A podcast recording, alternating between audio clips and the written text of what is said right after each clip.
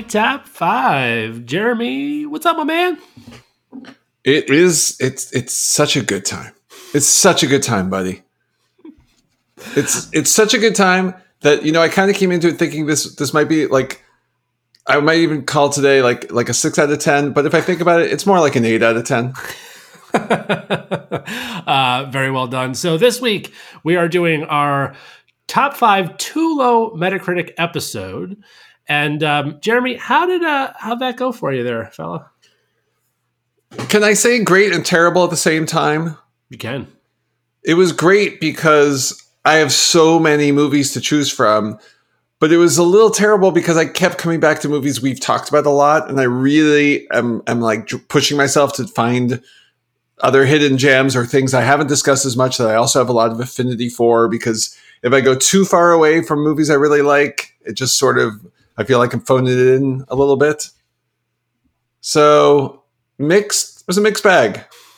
I give it a um I give it about a six point eight out of ten. I'm just gonna do that for the whole rest. Everything's getting numbers now. That's it. Uh, yeah, I think I mean if you were gonna do that, this is the episode to do that on. Uh, I think I have the same problem. So genuinely, at first I was like, I was a little skeptical of this because like it felt like a research episode and like ugh, I don't want to do. I like it when we just get to like be fun and like joke about movies, but also we've almost done 50 of these, which means we've covered off on hundreds of movies and we keep track of this. So I was like, all right, I'll just go back in my list. And the thing is, I think similar to what you just said, the same ones kept surfacing where I was like, that one's a ridiculously low number that we have discussed at length. And so I was like, all right, I'm going to have to like put in work this week. And I had to like put in work. Like I was up pretty late last night uh, trying to like find ones that I thought were more interesting. And I wound up being able to, I think I only have one on my top five that has ever been in a top five. I don't think any of these haven't been brought up in some way, shape, or form, but also we've literally discussed like hundreds and hundreds of movies at this point. So I think we're getting to a place where that's just sort of a thing. But I'm pretty okay with with the list. I'm pretty okay with the list. Now, Jeremy, were you able to do a spreadsheet this week? I, I was very able to do a spreadsheet, uh, which you know fully fully flies in the face of being told there'd be no math. But not only did I make my spread, well, here were the categories. It's actually it might be the most boring of the spreadsheets I've done because basically I did actual math in the spreadsheet as opposed to random throwing in of opinions guised as numbers. So I got the movie, the cast, and rewatchability. I have the actual Metacritic score. Okay. I have the what I believe the Metacritic score should be. Nice. I have the IMDb score, which is in other words saying what do the what do the peoples think? Right, the peoples. And then I have a formula that puts it all together. And I'm going to be honest, JT, going into this till yesterday, I had basically taken a whatever the top 10 is, that's what I'm going to go with no matter what. But then I looked at it, it just just wasn't it wasn't feeling right because I was there were some nuances of what I did want to talk about that was getting lost in the shuffle here. So what I guess I'm saying is I did a lot of math to do no math. that is that is the most on brand thing I think you possibly could have done is to engineer something really elegant and smart and then decide to not use it. Yeah, thanks, man. I, I went there. That that's that's what I got going. Uh, I am happy to say that I also needed a trope this week, so I, I have a little bit of a rubric. Two things. One, uh, refuse to do anything that had a 70 or higher because I kind of decided that 70 was just a good enough movie, and arguing the difference between a 77 and an 86 is boring, and who cares? Uh, that being said, I'm sure we will eventually run out of topics and do something like that, but whatever. Until that day, here we are. The second thing, which it sounds like you did too, is I have rated what I think all top five of my movies should have been.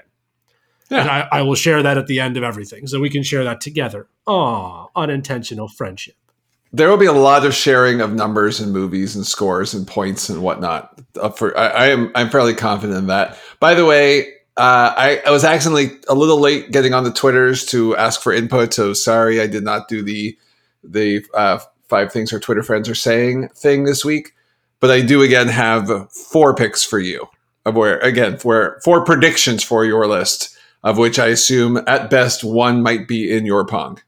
Yeah, interesting. This week is going to be hard for you to do that, I think, because outside of one of them, I don't think any of them are particularly easily guessed. But you know what? Who knows? Uh, that being said, Jeremy, it's time for the Shawshank. And if memory serves, and by memory, I mean you told me less than four minutes ago, you get to go first this week, right? I do. I, I have one Shawshank. It's, it's I'm, I, I'm not even putting a game around it because I'm just not. Okay. I also I have one that I would be willing to not gamify because I'm hoping it's the same one because I just think it's the right thing to do. I mean, I'm pretty sure we sort of spoiled it in last week's episode. This would be Wall Street. Wall Street. Yeah. So Wall Street has a 56 on Metacritic. Yep. For anyone new to our podcast, which became a bit of a shtick for us, is that we started comparing everything to Wall Street for two reasons. One, it's kind of funny that a Oscar-winning movie like Wall Street is at a 56, and two, we both sort of remembered it and just sort of kept talking about it. That's right. Um, did you pull a five words for this? Just because I I did, and I just really liked it. Uh, I'll hear yours. I didn't even bother. That, this was one of mine. Like, we're just going to say it, be done, and move on. But I would love to hear yours. So it's a quote, and I just forgot that this quote was in the movie, and I, I like it so much. There's no nobility in poverty. Ooh, I don't. a good quote. I don't know that you could sum up a movie with a quote better than that. Might sum up Gekko. like, Pretty, pretty much. uh, okay, that means that we can move right into it. So why don't we move right into it, Jeremy? You have the honors, my friend. All right. Thank you very much. I'm going to tell you the way I approached my ordering just for today will be on uh, narrowest to widest gap from, from how I assess that. okay. And I think much like you, I didn't want anything above a 70, although there were a couple of times where I saw a couple that I thought could go much, much higher. Uh, I so I, I kept it, everything I could under 70. And in fact, I tried to keep most of the things below a six, a 60 and below for like the truly undeserving. And then my final caveat is that even the top, because I did, you know, go around all the math and whatnot, that the top five is not necessarily the biggest disparities of all of my list. In fact, the two biggest ones are sitting in pond, but we'll get to them later. Okay. So, jumping in, 1984, Metacritic of 60. Uh, I'm not sure that I can. I, I don't know that the cast isn't a dead giveaway, so I'll do my best with Elizabeth Shue and Martin Kove. I don't know who Martin Kove is. I know the name Elizabeth Shue, and I feel like I can see her face, but also 80s woman. It just sort of looks like an 80s woman in my head. Um, so Accurate. So far, you're doing great. I have no idea what this is. I mean that that she she was a woman in the 80s. Uh, she was a younger woman in the 80s. So the five words I have are, if right, no can defense. if right, no Ken defense. Uh, okay, that makes me think of Karate Kid, which I think came out later than '84, but maybe not. 1984 is the Karate Kid. Oh, so wait, what is a Karate Kid? It's a 60 Metacritic. Oh, I do feel like that's low. Oh, I didn't know Actually- that. Yeah. So I put it.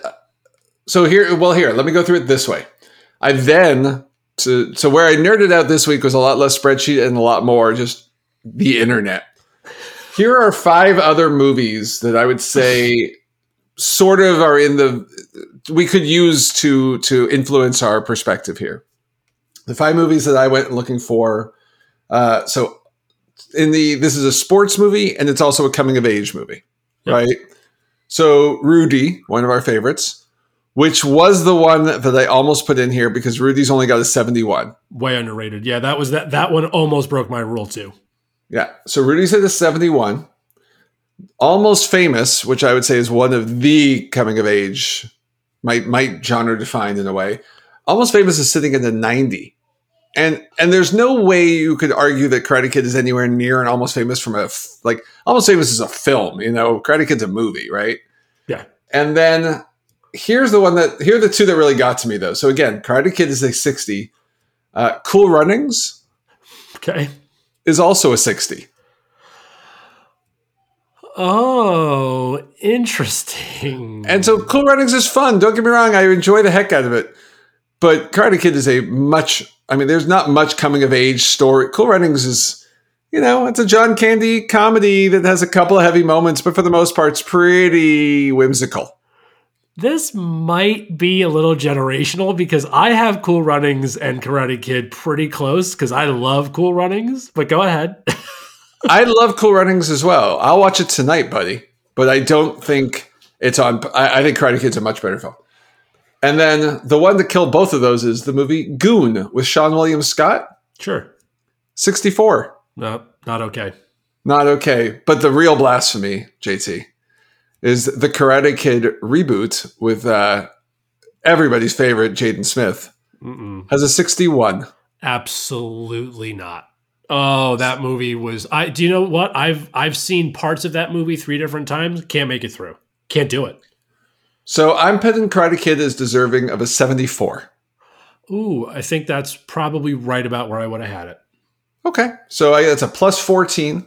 I think, look, the acting's not phenomenal, right? It's it's not one of those. I mean, it does have William Zabka, so gotta love that. Love William Zabka. It was in so many. Part of the reason I think it's deserving of more, though, this set the tone for so many other movies. Like. This is this is one of those like coming of age transformative stories. Like the, the cast is fun. Everything about it like works pretty well. I do love the whole maybe maybe maybe uh, uh, Ralph Macchio is actually the bad guy shtick, which which they explore in the uh, the Netflix series there. But there's no way this movie is a D minus out of sixty. That's so. I think it's a solid, solid, solid C seventy four. I accept. Yeah, I think that's perfectly right. I like that. Thanks, man. Okay, so because you did that, I'll do this. I had no plan. Before you say anything else, is it Cool Runnings? No, but that would be awesome. I wish it was. That would have been so perfect. Uh, no, um, I didn't really have a plan as far as how I was going to go about doing this, but you just gave me an intro into one, so I'll do it. Uh, this came out on March 6th, 2020. And it's a 61. I'm pretty sure I know it, but I want to hear your. Uh, I, I'm gonna. I will not change my answer. I think I, I'm very confident I know it actually, Okay. but I want to hear the rest of it anyway. I'll just give you the I'll give you the five words. D&D player becomes hero accidentally. Onward. Okay. Onwards is 61. So it's Okay. like Karate Kid the remake. So here's here's how we got to to this. Here are four other movies that I found that I want to share with you what they got. What what y'all can't see right now is JT and I are basically like giving each other like virtual winks and fi- high fives because we both did the same thing, which is just really fun. It's great. Yeah. So Corpse Bride got an 83. Really, Yeah. that's the uh, what's his name? That's Tim Burton. Yeah. That's like a it's like a 53 with 30 points for Tim Burton. Well, that's the thing. In the world of Tim Burton, like if you want to go Nightmare Before Christmas in the 80s, sure, knock yourself out. I don't think I have any arguments. But if you want to go Corpse Bride, it's just a hard no. Isle of Dogs, 82. Wes Anderson. Wes Anderson. Now, here's the thing. Did you see Isle of Dogs? I saw two thirds of it and got bored. Okay, that's the right way to feel about that movie, and you are fully aware how much I love Wes Anderson. Same, same. In fact, it took so much effort to watch the second third. Like I made it to the first act. I'm like, okay, I get it. I love, I, I love the potential here, and I was just like, I no. Right. Um, Rango, another Johnny Depp disaster, 75. What? And then last but not least, Rugrats in Paris got a 62. So Now- no. I want to No. be clear that Rugrats in Paris is the second Rugrats movie. And the first one, although it had a banger soundtrack, I'm not going to lie, why Blackstreet and Mya are both on the Rugrats soundtrack will never make sense to me, but I'm so happy they are. Rugrats 2 is not better than Onward in any world ever. Nope. Nope. Just no.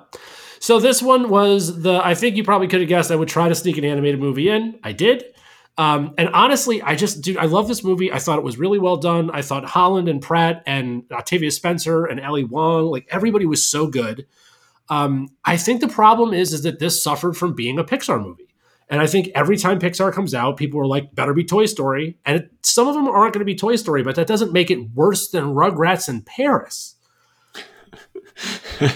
it def- it's definitely not worse than Rugrats in Paris. I think I think your theory on Pixar is dead on. I'll add a second component. I would I would guess this this took a COVID hit. Like if everybody had seen it in theaters, maybe they would have had a different impression. Like this would have done nicer. Like you've seen it, like obviously, like it's it's beautiful, right? Yeah, but see, the thing is, is that I expect better because again, IMDb being low makes sense because people didn't get the theater experience. Movie critics are supposed to know better. Yeah, I, I, yeah, but they're human, you know. Given, given the combo, given that it's like, okay, this is not The Incredibles, this is not Up, this is not Toy Story four, so Pixar, darn you, we wanted better, and we had to see it in our little screens. We're all cranky wearing our masks and we don't know what the heck is the world ending, but, you know, which, which March 6th of 2020, you know, who knew? Maybe. So I, I agree with you. I'm just, I'm, I'm sort of giving the critics some, some slack or, or, or maybe just understanding a lower rating than, than it deserved because I'm 100% on board. Now, JT, what did you, where, where, where do you put it? Because I'm so sure I, you did that shtick too. Of course I did. Um, I have two. I have two scores. I have what I actually think, and I have the what I the hill I will die on. So what I actually think is, I think this movie's a 78. I think it's approaching 80s in real life. Um, I do think, in the grand scheme of all the movies that Pixar has done, this one was missing certain elements that Pixar does well, uh, or does better in other movies. I still think it was exemplary. I still think this is a really good movie. The, the number I'm going to give it and the hill I will die on is an 84 because if Corpse Bride gets an 83, this movie is easily 1% better than that every time, every day of the week in every universe. Fair. I, I agree with your personal assessment. I think it's a high 70s.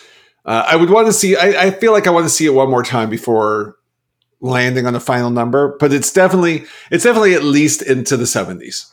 Yeah, I've seen it one and a half times, and I didn't see the end the second time, and I want to see it again. The thing is, is like the only thing that I think was missing from this is it felt a little rushed, which is weird because it's it's a it's a lengthy enough movie, but they sort of like they they sort of they I don't know they push the story around a, along a little bit when I think they could have developed the brother relationship a little bit better. They could have developed the father and older brother relationship a little bit better.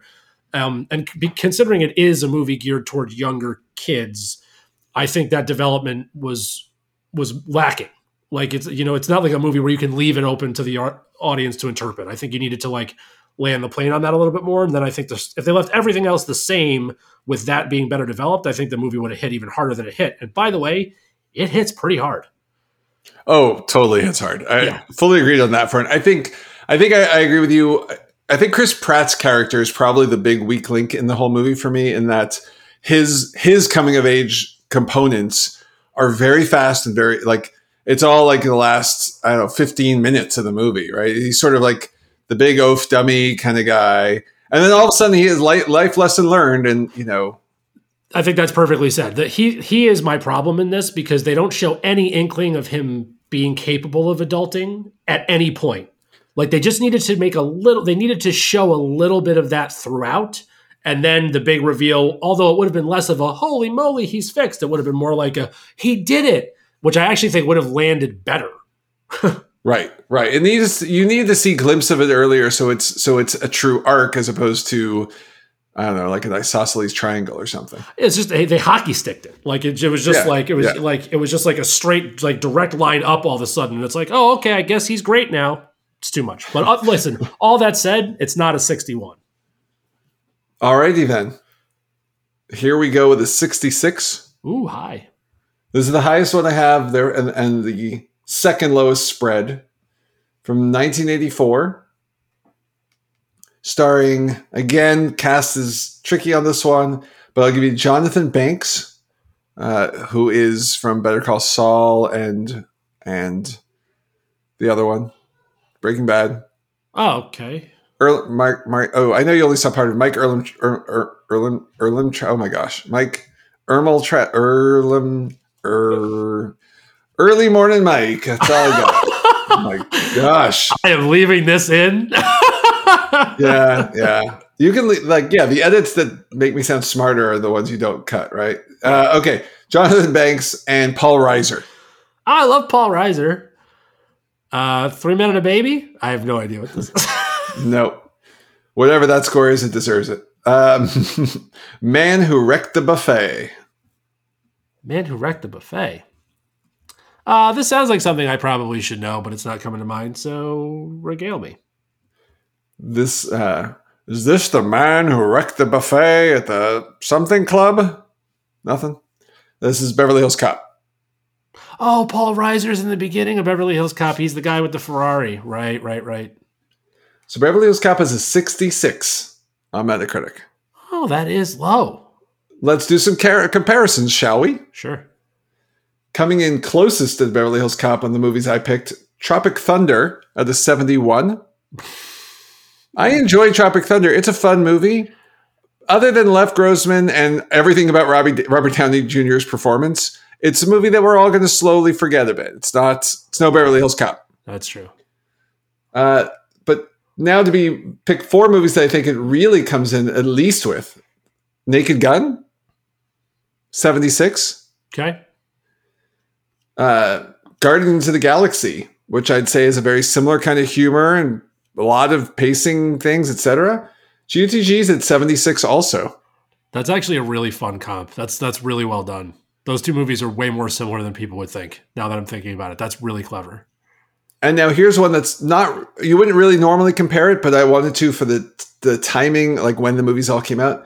The original Back to the Future is in '87, which I think is deserved. I think that's a fair score. I mean, it, it is iconic in so many ways, so well done, etc. Little, little, little incestuous, but but such a good movie. It is, yeah. Minus that part, it's uh, it's Yeah. one of the better romps from the '80s. It's a great family friendly movie about a mother falling in love with her son. Right. Wonderful. Uh, Midnight Run, I think, is another good comparison. Yep. Um, 78. Okay. So I'm going to land Beverly Hills Cop, which I would consider better than all of the comedies I named other than Back to the Future. I give it an 84 with a spread of plus 18. Wow. 84 is really high. It is really high. And now let me explain it. I think this is an exceptionally well done comedy. They don't, for one, they don't go into areas they don't need to. So there's no there's no love story subplot. I mean, there's like there's deliberately not a love story subplot, right? He he's his old friend Jenny, and they you know they're flirty with each other, but it's not like they don't waste their time doing that whole story. All of the time spent on the movie is fully developing the actual storyline of it it plays well on both the action and the comedy front. Like this is Eddie's some of Eddie's best lines in the movie. I mean, up there at Trading Places. I don't know which one you'd pick as a as a top top work. Great soundtrack, by the way. Also, excellent pacing. This this I I, I have a hard time finding major flaws in this movie. It's not a drama. It's not a period piece. It's not some. It's not. A, it's not a. It's not a classic in that sense. But in this genre, it is possibly a category definer.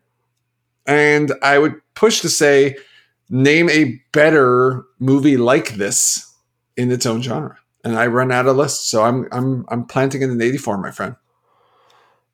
Uh, with all of that, I think I can accept the 84. My instinct immediately was it was too high. Um, but the last question you just asked is the one that's going to make me not have a real rebuttal because I can't buddy cop my way out of this. Um, that's like th- this is sort of the, you know, I mean, maybe you know, Lethal Weapon, which is probably somewhere in the 80s though. Like I assume Leth- that movie's pretty highly rated. Lethal Weapon 1's in the mid 70s, Lethal Weapon 2's in the high 70s.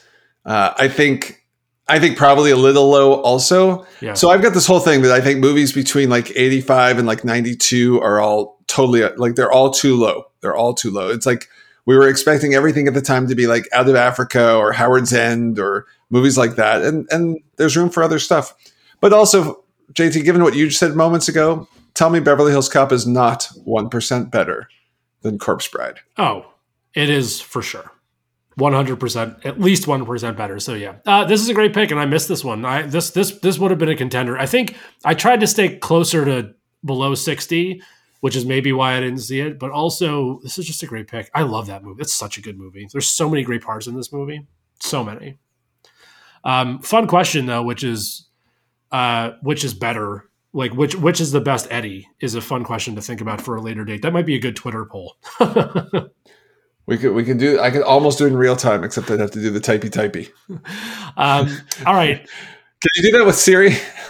hey Siri, can you poll my Twitter followers and ask them which of these? Oh no, Siri, I wasn't really talking to you. uh, all right, let's go to September seventeenth, two thousand ten, with a fifty-five on Metacritic. September 2010, 50, 55, you say? Yes, sir. Okay, I don't have this yet. A little more. Uh, let's give you Alan Ford and Ewen Bremner. Is Ewen Bremner the guy from Trainspotting? Not Ewan McGregor. No, the other. The other guy, yes. Spud. Yes. Alan Ford and Spud. I don't even know who Alan Ford is. All right, what's the five words? Um, a heist, fight, and caravan. And what? Caravan. Caravan? Yeah. Caravan? Caravan. Are you saying it that way on purpose? Yeah. Is this, uh, I, you know, I don't know. I, I, I think I'm going to be in genre. Is something like a Snatch or Lock, Stock, and Two Smoking Barrels one of those? It, it is Snatch. Snatch. Okay. Nice. Yeah. Nice. So, yeah, it's because, uh, yeah, this is Brad Pitt's uh, character wanted a caravan for his ma, Periwinkle Blue, for me ma. So Snatch, Snatch is a 55. Yeah. That's low. It's real low. You think if people just couldn't understand the accents? so here's so I, I don't have comps for any of the other movies. I only did that for for Onward, but I I did go, which is this is a Jeremy move, not a JT move. I went digging in critics to find out why they did these. Like I really wanted to understand it, and basically what they attacked him for on this movie is that he didn't remake Lockstock. That's what every like so because this was his sophomore film, everybody was like it's too pithy, it's not as good. Lockstock he he he you know, he he went away from what made him so successful in the first movie he ever made. Like it's just really lazy. This was a lazy lazy 55. Um and I think the thing that really annoyed me when reading the critics' feedback is a lot of them didn't like the volume of characters and the speed at which everything moved. And I actually think that that is the point of Snatch. Like that was why this movie was fun is that there's an absurd amount of storylines that are all kind of brilliantly stitched together in a very fun way by the way. And he was attempting Sorkin level quickness with with dialogue, which listen, Sorkin's an animal and he's different. Um, but I actually thought, given the characters that he was doing it with, it was all really, really successful.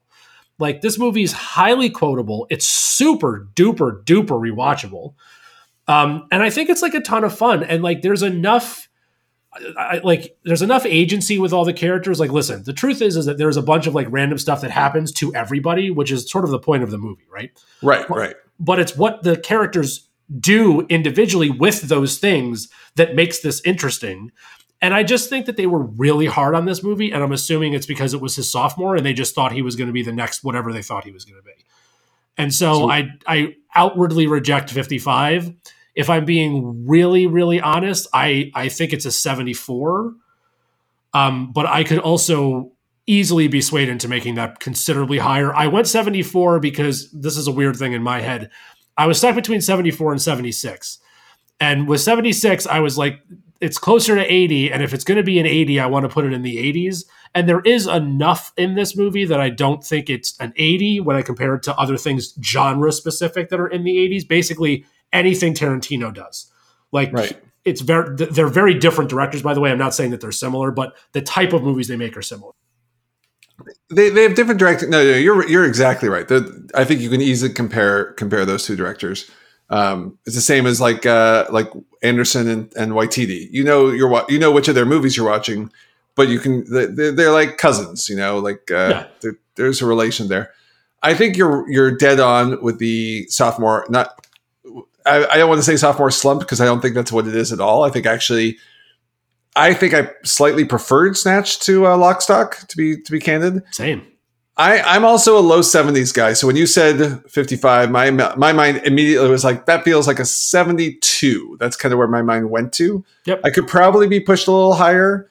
Uh, I think it is hard, you know, it is a, a harder movie to f- see where it all fits into things.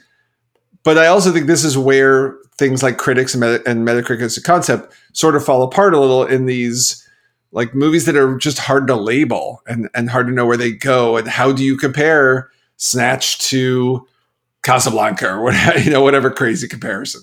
Yeah, no, absolutely. And and I think that's why I, I landed in the low 70s is because look, if he wanted to film this, like if he wanted to make this more of a film and less of a movie, I think he could have probably gotten away with he probably could have removed three full characters and three full storylines and gone way deeper and way more emotionally invested in the ones he kept and probably could have gotten this into the low 80s at best. But the type of movie it is alone, it will never be in the 90s. It's just not the kind of movie it was.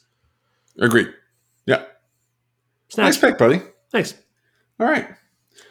I'm going all the way back to 1980 Okay. with a Metacritic score of 48. That's pretty low.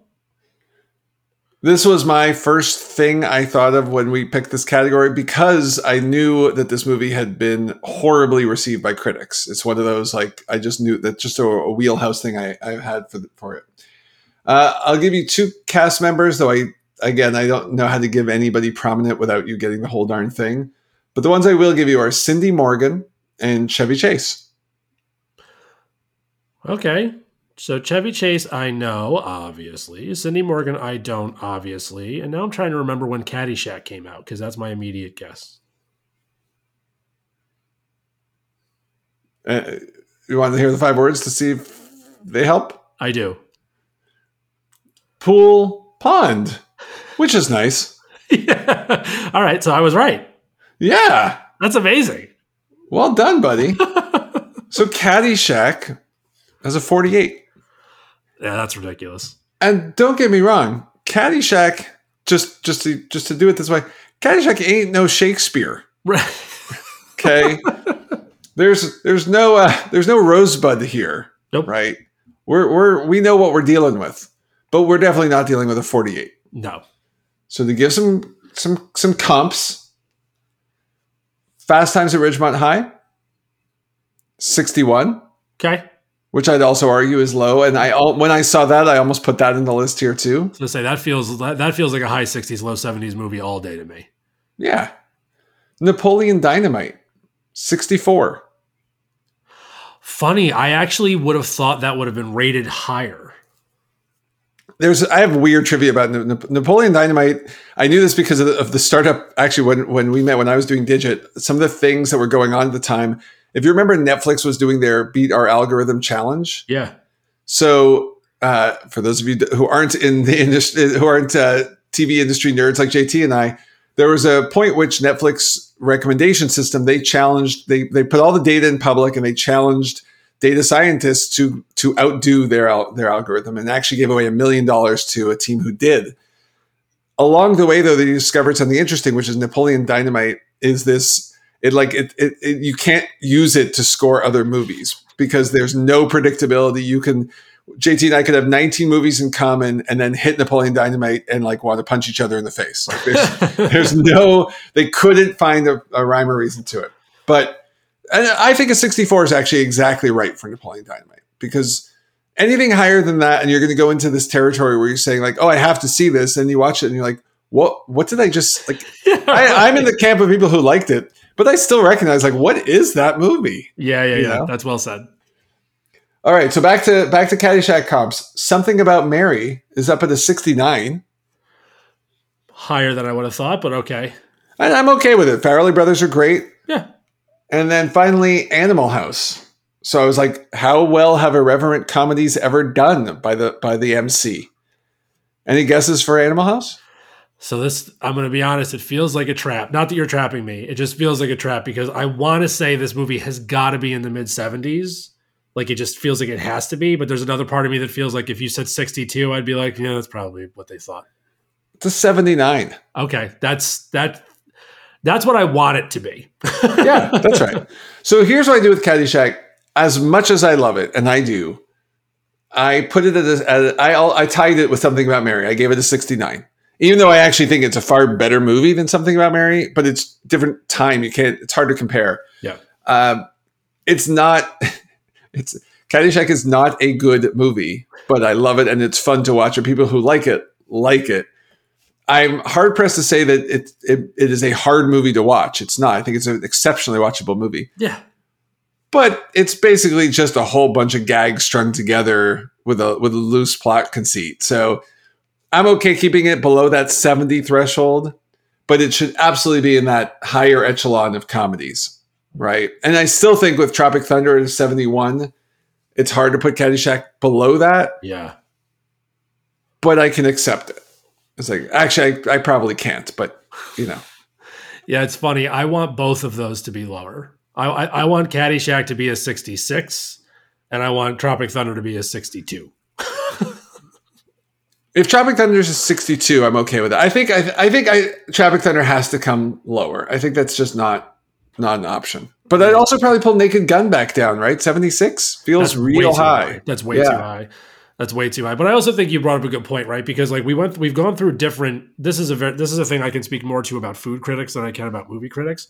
But you go through these weird waves, right? Where like you'll have certain types of food, certain types of movies are getting both like getting bolstered because it's the time for them, right? Like you know, like molecular gastronomy had its day where like you could be mediocre at that and you'd get you'd get Michelin stars. Right. Now, now because of movies, this actually might be what happened to Beverly Hills Cop, right? Like it started the it started the uptick where you started to expect them to be that good, and so everything after that, like was was the better factor of that movie actually being incredibly well done. So yeah, it's it, that's an interesting. This is like an interesting like bonfire. I'd love to drink with some critics and be like, explain the timeline as to how some of this stuff works.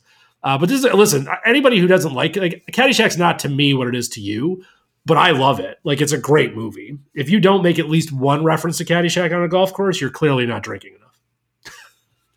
yeah, well, I have to. Assume, I don't golf, but I have to assume that ever like I don't know how you would make it through three hours or five hours or how long? I eat ten. How long well, do you golf for, JT? It, it depends on how much you're drinking, Jared. that and how long you're listening to this podcast. All right, let's keep it moving. Okay, uh, August 10th, 2011, with a 62. This is my highest in my top five. August 2010? 2011. August 10th, 2011. 2011. Okay. Um, how about Allison Janney and Sissy Spacek? She was in. Well, CJ Craig, what was she in in 2010? I know. Uh, this is going to bug me too. All right, let's get the five words. Ghost writer writes for ghosts. Ghost writer writes for ghosts. Is this the one with Will Ferrell and? No, that's Stranger name? Than Fiction, but that is a that brilliant one. movie, by the way. Yeah, that's where I thought you might be going. Ghost writer writes for Ghosts. It's not, and I know it's not the Sixth Sense because that's 99 because we talked about that one. All right, uh, you got me. So the ghost was metaphorical, not figurative, and I actually really like this description, this five word description. So this is the help. Oh, yes. I, I only saw half of it, so I, I can't drop cast from it or anything. I know. So so here's here's the deal. This was nominated for Motion Picture of the Year I'm going to say that again. This was nominated for Motion Picture of the Year. It had two other Oscar nominations and a win for Octavia Spencer, who greatly deserved it, by the way. And this is a 62. Yeah, that feels low. Uh, just a big time does not compute. Peter Travers gave this an 88. Roger Moore gave this an 88. People who I respect who like movies like this movie. I went digging for why people didn't like it, and basically it was like they didn't like racism. Mm. Which is like good, good. I'm glad. Yeah. I wonder if this is similar to our chat about uh, like Jojo Rabbit last week, where when you know if you're not of whether Jewish or black or whatever the the category is, that this is a story about their plight. I wonder if it's just so hard to relate that you don't know what to do as a critic to some degree. Yeah, I think that's possible. I mean, so here was my take on this movie. I think this movie, so it's it's a movie about the the Jim Crow era, and like I felt, you know, again as a white man, like you know, I know that this is, I know where I'm coming from, I know my worldview, but it felt like a really honest, harsh, and at sometimes hard to watch, like interpretation of what was happening in the time, which was the point. Like that was what it's supposed to feel like. You should feel awful because Right. these people were awful. And so, like the fact that listen, the fact that the the do-gooder was a white woman, which is what a lot of people sort of panned as like, oh well, of course Emma Stone comes in and saves the day. A white lady saves the day. It's like, well, yeah. Then in that moment, no one else could save the day. There was nobody. Uh, there was no other options. So, like, I'm I'm sorry that you don't like the way history went. None of us should, but like, it's a pretty accurate depiction as to how this would have gone. Also, Emma Stone is the best. She's so likable that she feels like a do-gooder when she's being annoying. She's just great. So I think like this movie was sort of maybe got critically panned because Emma Stone's too likable. I like I I don't know. Just there's nothing about any of the stuff I read rang true to me. All of it felt like so you don't like that she was a do-gooder, you don't like that there was a lot of like mean white women in the south to black women. Get over it. They didn't like it either. That's why the movie had to get made. Where uh, where does your final score come in then, buddy? So I'm I'm gonna go 84. I actually think this movie's like a full 22 points wrong. 84. I'm just looking at my list really quick of where I place that. That that's a that's a pretty good feeling. I think that's a that's a pretty good number for this one. It's funny. It's the first time I didn't write on my little sticky outside the door recording, and and we just we were just hanging out, and I was like, all right, I'm going to do the podcast now. Uh, but now I'm totally. I think that was it. Was it? Were you at a wrap point? You said I'm, the 84. Yes, Yeah, so you're up. You said I think that's about right. So you can just go in your next one. So my second highest spread, we're gonna go with a movie that's. I kind of wanted this to be last, but I'm going to stay with my shtick. 45 Okay. from 1987. Oh boy, we have not left the 80s yet for you. I'll just tell you right now, we're not gonna. okay. I mean, we do when we get to Pong, we leave the 80s. Uh, we we go straight into the 90s, and then we go back to the 80s one more time. Okay. I, but I think that's part of the point. I think the critics have, and it's if you think about movies I've refer- referenced, like Tropic Thunder is probably my favorite one that I l- noticed a score of. Something happened where critics decided it was okay to make good comedies. Yep. Right? Like comedies weren't okay, and then all of a sudden they were. And Yeah. the same thing for action movies too. So, all right, 45, 1987, starring, we'll see how you do with this, Jesse the Body Ventura Okay. And Carl Weathers. Um, oh, this is interesting. So I clearly know who both of them are. Them? I know who those people are. Jesse the Body Ventura and Carl Weathers. Um, yeah, this is when I get embarrassed about like not knowing when things came out. Okay, keep going. If bleeds, we kill it. Yeah, so this is Predator. Yeah. Yeah, okay. That's so this is that's what I thought this was, and then I got hung up in remember recently seeing Jesse the Body Ventura in some not not seeing the movie, seeing a literally the cover art of a movie with him and thinking maybe this is like an 80 movie, I don't know. Okay, Predator. So Predator is a, a what? A 45. Yeah, bull, bull, don't like, disagree. Oh, re- ready for this list? Deadpool is at a 65. Also underrated. Underrated. Yeah, for sure. Uh, but they say bad words, so it had to be a low score. Correct. But I'll go as I keep going from Deadpool. Uh, the, your annoyance with not just Predator, but Deadpool also will go. RoboCop, the original, Okay. sixty-seven, That's this is not okay. And I would actually say that RoboCop at the sixty-seven is a perfectly it's perfectly scored. Right, it's that's exactly where that belongs. yeah, I can see that. Okay. Mad Max Beyond Thunderdome. Ugh, whatever you're about to say is going to make me so sad. It's a seventy-one. Get out of here. It should go back to a 67 right there with Robocop. They they, Yeah. they deserve each other. Uh, Die Hard 72 seems about right. Yeah, actually, I don't. I have no issues with that. I think that's right. I think 20 years ago I would have put Die Hard into the 80s, but but now recognizing some of the slowness and etc., I don't think there's much. I, I think that's just sort of where it ends up. But but wait, because of these next two, Terminator 2 is a 75. I actually feel like that might be even low. I like that movie a lot. I think so too. And Terminator 1 is an 84. That's wrong. Those two should be inverted. Like, whoa, I, I don't. I think they're just both. I think they both actually are like an eighty-one. I would, I would put both Terminator movies for totally different reasons at the bottom of the eighties. That's just Yeah, I so I agree. So I think Terminator 2 is better than Terminator 1, but not by a substantial amount. I just think that I just personally think it is. Um, which is fine. but all of those make your argument for this ridiculously strong.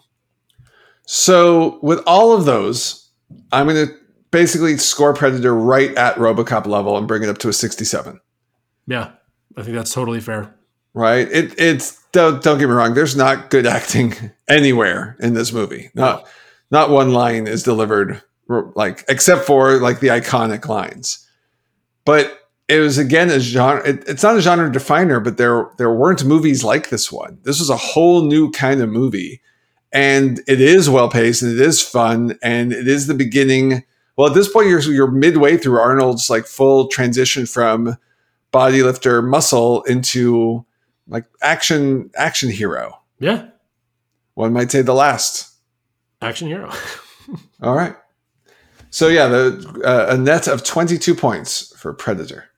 All right, that's a great pick. Um, I we've Predator came up once before, and I don't remember what for, but that is really low. That's a really really low score. Um, okay, I'm going to go to the one that I think you might fight me on, um, but I'm I'm here for it. April 23rd of 2004. This movie has a 47. April in 2004 with a 47. Hmm.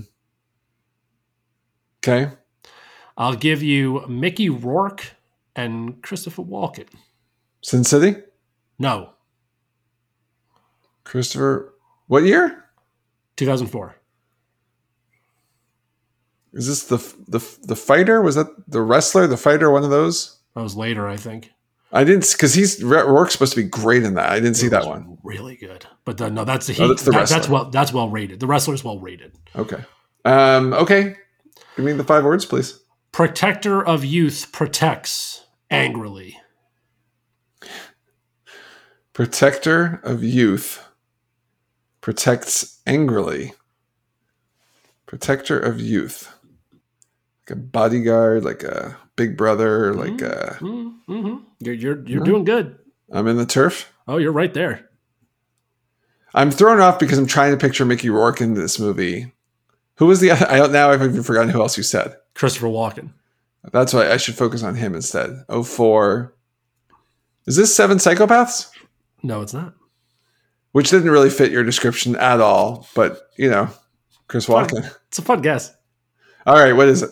This is Man on Fire Oh, with Denzel? with Denzel Washington. This is a great movie. This is a 47. Get out of here.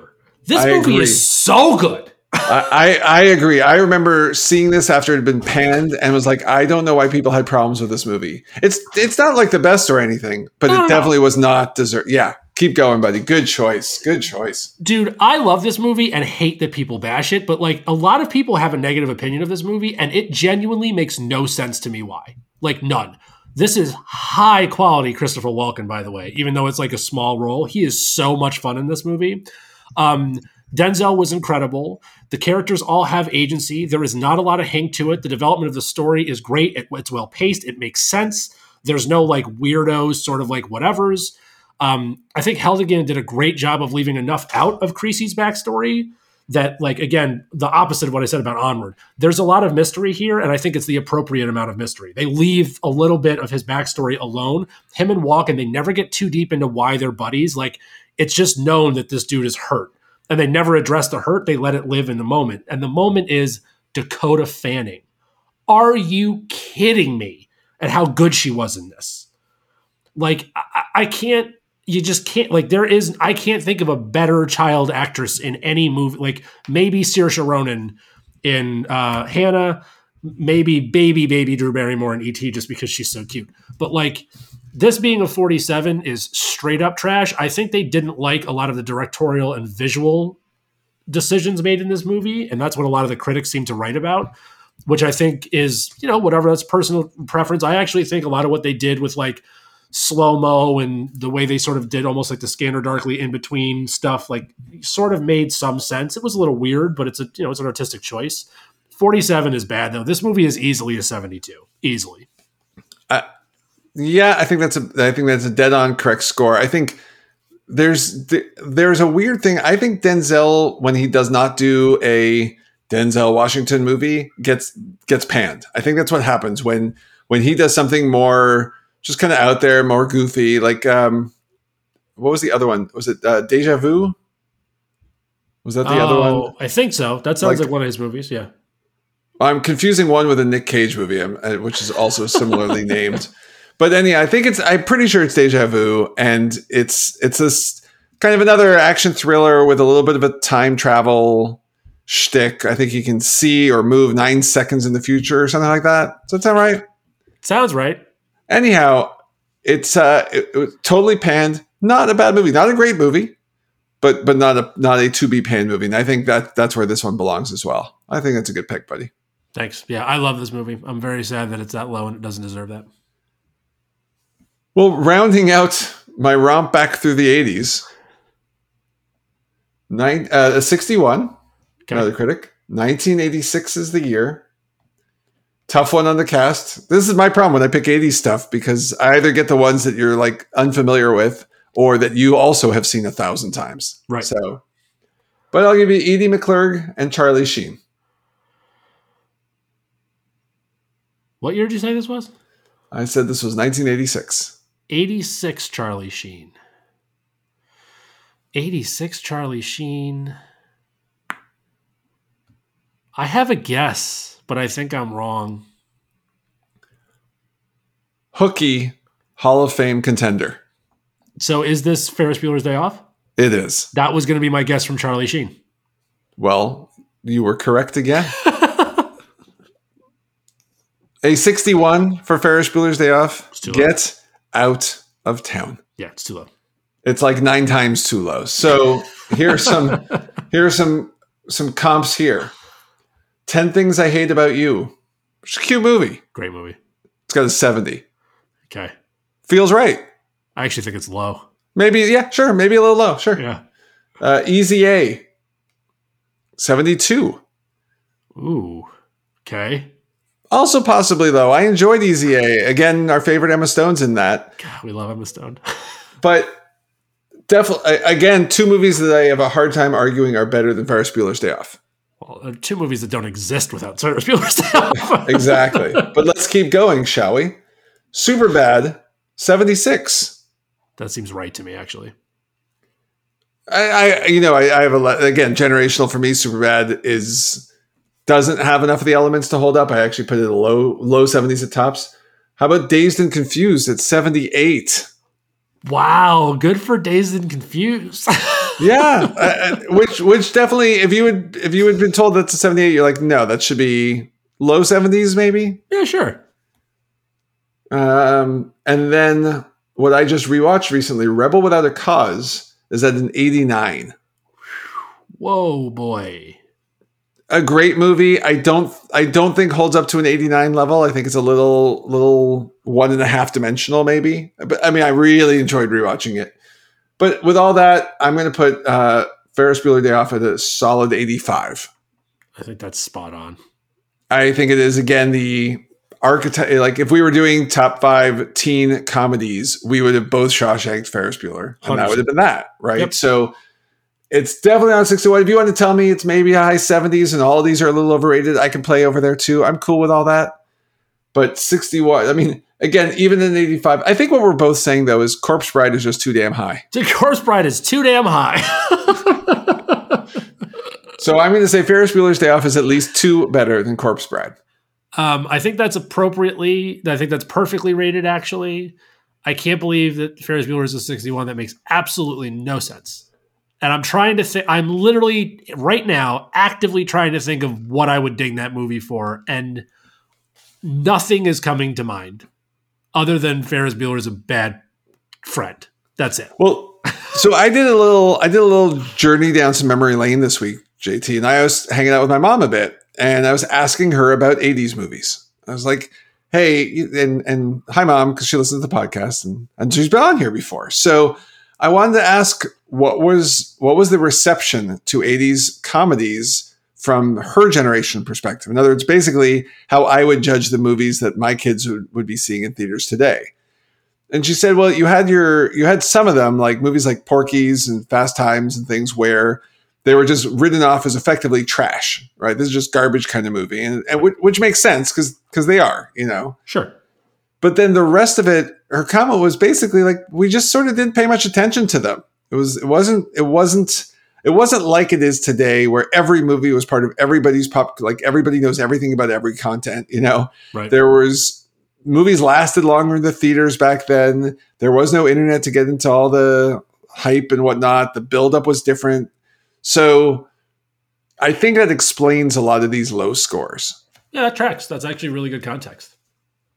So thanks, uh, thanks for chatting, Mom. Yeah. JT, what you got for your fifth pick? Okay, uh, this one was my personal favorite. I'm excited to do this. I think I've talked about this on the podcast once, but not in this context, obviously. January 26th, 2007, with a 45. Another 45. Yeah. It's, Hmm. Hmm. 45. Well, it's so what you're saying is we've got another Predator. Is it Predator, Alien v Predator? it would be funny if it was. No, That belongs at a 45. sure does. Uh, I will give you, how about Jason Bateman and Taraji P. Henson, What's the year? 2007. Um, it's it's not the spelling bee one. Nope. All right, let me get your five words before I guess one more time. assassins, mobsters, feds, musicians, magicians? That description makes me think like now you see me, but I know it's not that. I, I thought you might have been going back to Juno from the other week, but because I, don't know I, Jason Bateman, I, I don't know other than uh, Elliot Page and Michael Cera. Taraji P Henson, who was great, uh, and this sounds like I should know this movie. I should. Have, it's not Game Night. That's more recent. This is like the Jason Bateman re- return. Oh, is this Hancock? No, it's not. Although that would have you definitely would have fought me if I said Hancock was For damn sure. That's a 40. I'm, I'm good with 45 for Hancock. All right. What is it? I'm going to give you. I just want to read through this cast. So Martin Henderson, Jason Bateman, Taraji P Henson, Chris Pine, Alicia Keys, Andy Garcia, Common, Ben Affleck, Jeremy Piven, Ray Liotta, and Ryan Reynolds. All that, and I still actually don't know what movie you're talking about. How? What? This movie is What? smoking smoking aces. Oh, I never saw that. Oh, what? Okay. Okay. I'm writing it down. Okay. Okay. Stop badgering me. I mean, Um, I didn't see it because it's only got a 45. But don't. But that's very funny. But also, that's literally a thing that has come up before. I recommend this movie to everybody. Everybody. I think this movie is so much fun. So, uh, Joe Carnahan did this. Joe Carnahan also did A Team, Narc, and The Gray. Um, I don't want to. Oh man, I can't really do some of this now because I just assumed you've seen it. Here- here's what I'll say. Peter Travers gave this a 75 and said this. Best consumed with pizza, lots of brewskis. Joe Carnahan's Smoking Aces is shamelessly and unapologetically a guy movie. And yeah, what he said.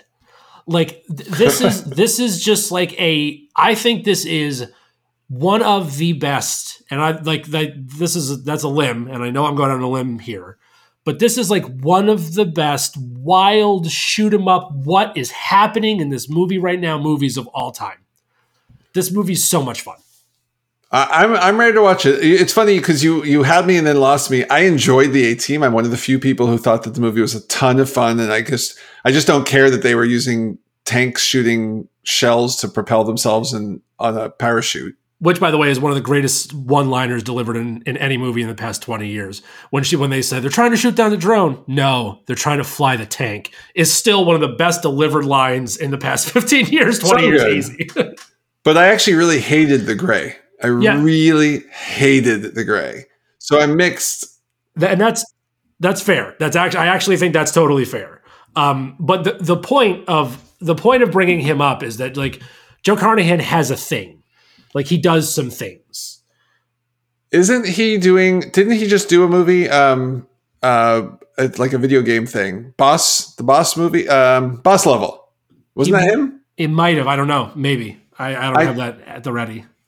I think that's him, and it's been on my list of like another one of these, like yeah, sort of like a guy action movies. It's probably not great, but worth watching. So I'll check. The, I'll check this out for sure, buddy. Yeah, th- this one was just like I was so excited to, to like I love talking about this movie. Like, look, if you're looking for like really intense backstory and procedure and pacing, then yeah, like there's things in this movie that you're not going to like. This is very much like a, it's it's actually kind of similar to Snatch in the sense that there is a lot of storylines happening all at once.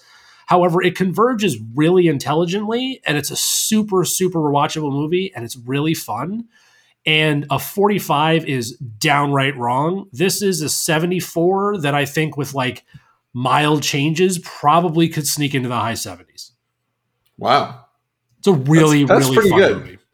that is pretty good. Um, so this takes us to our pond. It does. I'm going to organize my pond from highest to lowest Metacritic because I go pretty low in a couple of these. So before we do, I have one question for you. So Yeah. we're only doing five each because we we want to keep the tight. We want we want to be tight. Keep it tight, boys. But how many of these could you have done? So my initial, like for pond, or just, Just the like- whole list. Well, just like how many did you actually hit? Because we've called it down to five, and I'm interested to see the five you picked because we're forcing ourselves to pick more. But like, how many did you actually get to before you gave up, knowing that you could have kept going? My first list to choose from was at 57. Okay, To cut it into the spreadsheet, I brought it down to 35, okay, and then we're down to 10. And I could just rapidly read through these 57, and you just be like, yep, yep, yep, yep, yep. The- Yeah, yeah. the- and, and some of them are still fairly low, like, um, whatever. I'll, we'll we'll see if we have time for it. uh, do you want me to tell you the four picks I have for you before or after you do your pond? let's do after. Let's do after, just in case. Okay. Okay. So 1995 with a 54 on Metacritic. Okay. Olderberry, The Sweeter Juice. Oh, Friday. Yes. 54 for Friday to give uh, a comp and the score I will give. So in this case, instead of having a long list of comparisons, I have one. Uh, House Party with a 76. Friday is at least one better than House Party. Yeah, for sure. I so this was on my list, and I had on your day off is my yeah. Friday is everybody. I think at this point knows how much I love that movie. Um, let's do this one's the, the one stupid one that I'm, I'm going to throw in anyway. 2004 with a 39 percent. Steal the Declaration of Independence. National Treasure. It's so good. 39? Way It's too low. so low. Even if this movie only gets into the 60s, this movie deserves to be like a 59 or a 60 for sure. This is the 60s. This is you can course. sit down if you're going to watch an action movie, you can sit down and put on National Treasure and you're not going to feel the urge to turn off this crap, Yeah, right?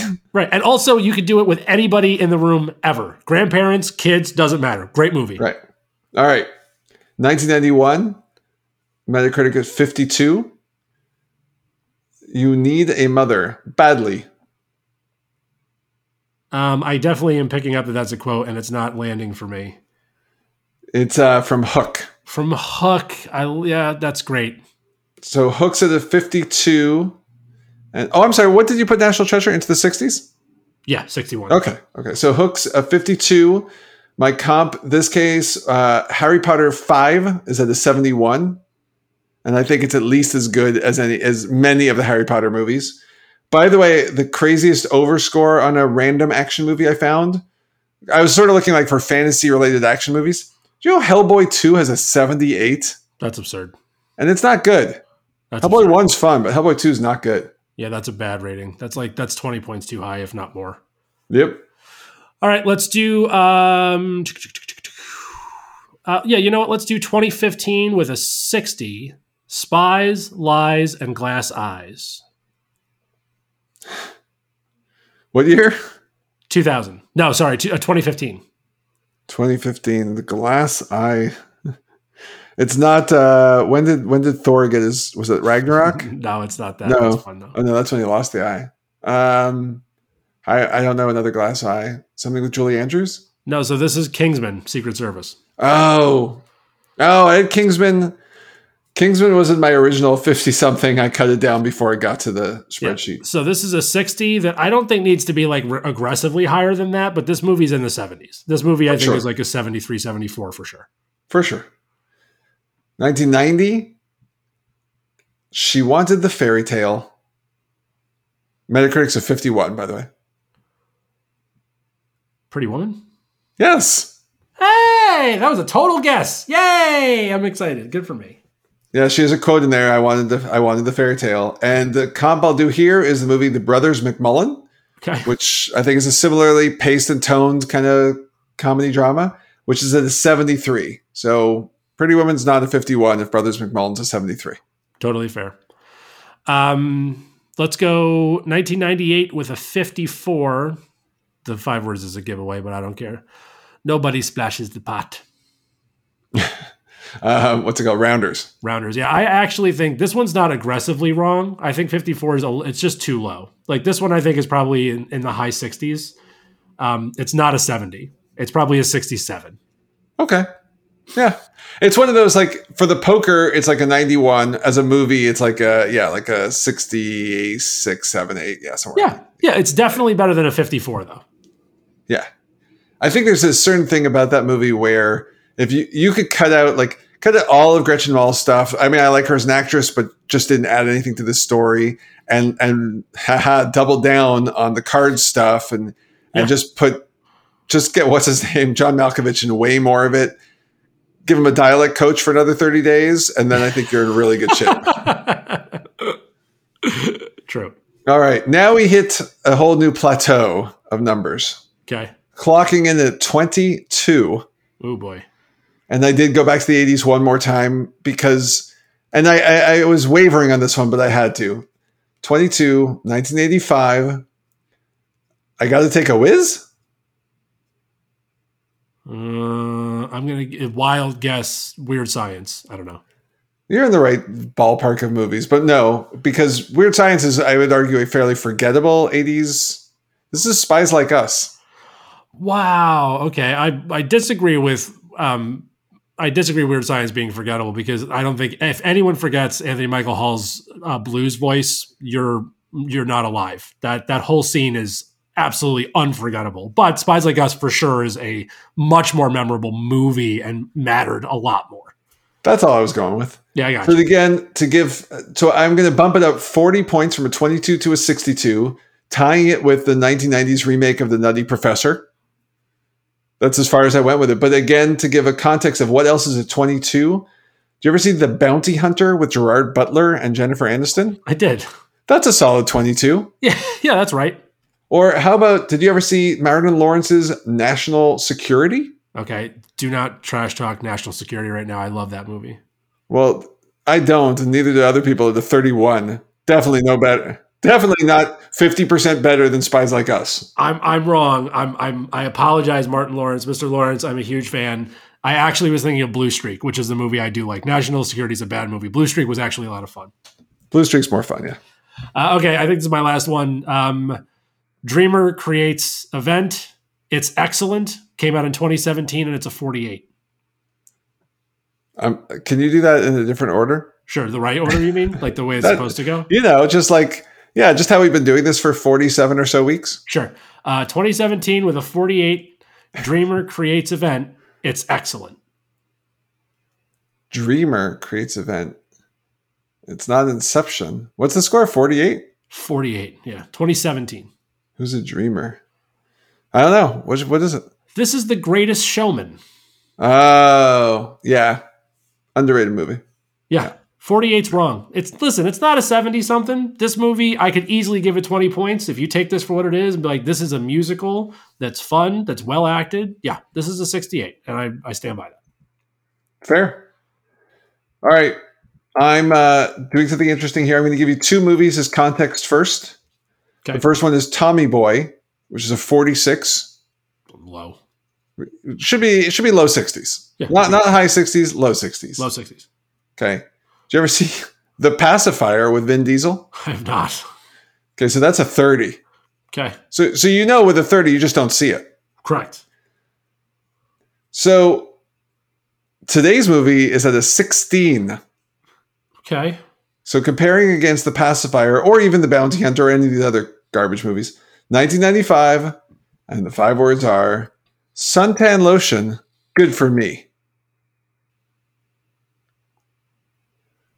And I'm deliberately pronouncing that as weirdly as I can just to not make it as quotable. Suntan lotion. Good for me. I've, yeah, I'm getting Christopher Suntan Walken lotion, vibes. good for me. So it's something something Adam Sandler because he's always he's always below a 40. That's his thing. 95 Billy Madison. Yes. Okay. Yeah.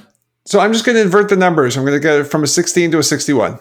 Perfect. So my, this will be my last one, and I don't have the numbers or the dates or any of this, but I saw it and I almost thought about it. Um, it came out, I think, in 2016. Um, uh, let's see if I can do five words on the fly. It's an Adam Sandler movie, so that that helps in a big way. Um, I think it's like a 22 or something like that on Metacritic, or a 20, and the five words would be.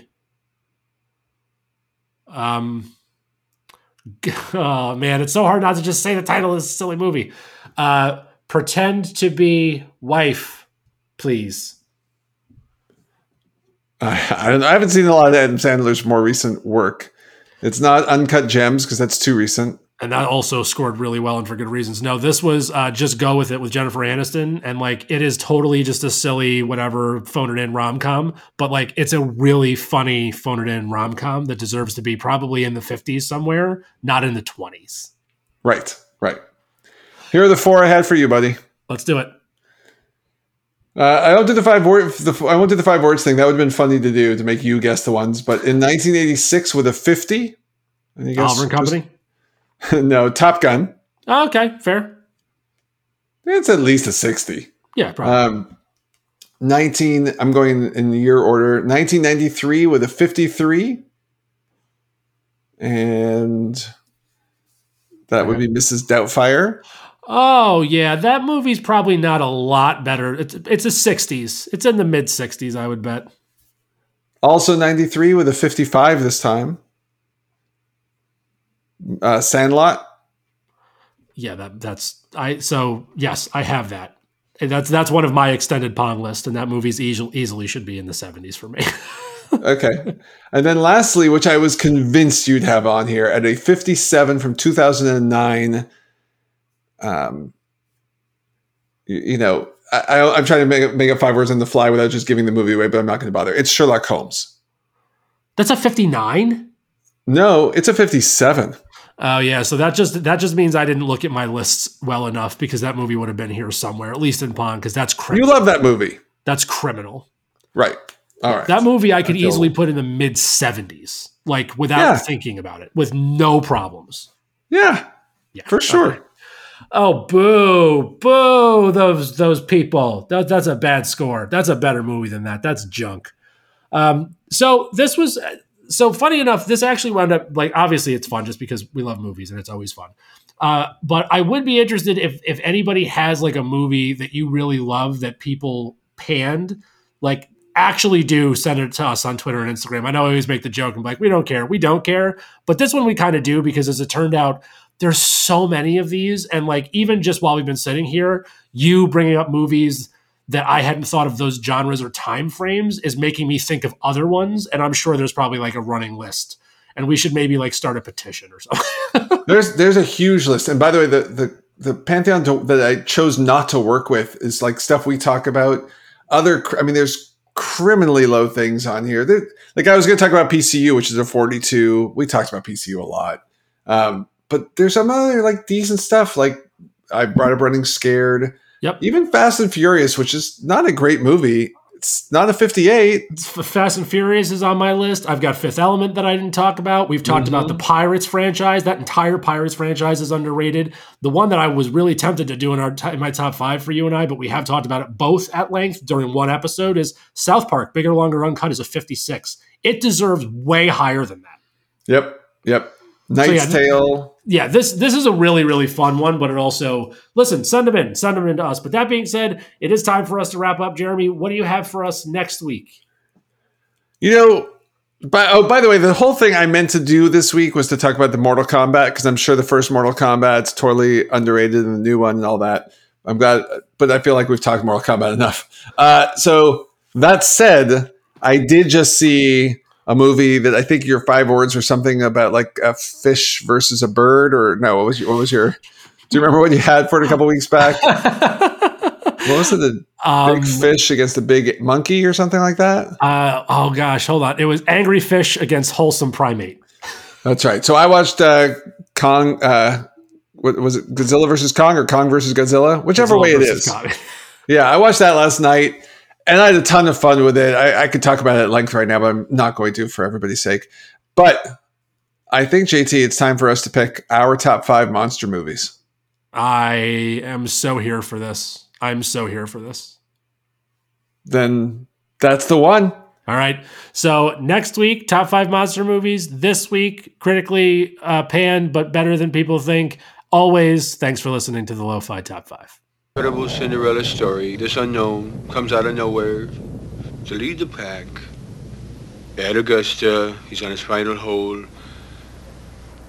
He's about 455 yards away. He's going to hit about a two iron, I think. Well, he got all of that. The crowd is standing on its feet here at Augusta. The normally reserved Augusta crowd going wild. For this young Cinderella who's come out of nowhere, he's got about 350 yards left. He's going to hit about a five iron, I expect, don't you think? He's got a beautiful backswing. That's, oh, he got all of that one. He's got to be pleased with that. The crowd is just on its feet here. He's a Cinderella boy. Uh, tears in his eyes, I guess, as he, as he lines up this last shot. He's got about 195 yards left, and he's gonna. Looks like he's got about an eight iron. This crowd has gone deadly silent. Cinderella story, out of nowhere. A former greenskeeper now about to become the Masters champion. it looks like I'm a miracle. It's in the hole! It's in the hole! Hey, young He fella. dropped I was hoping to squeeze.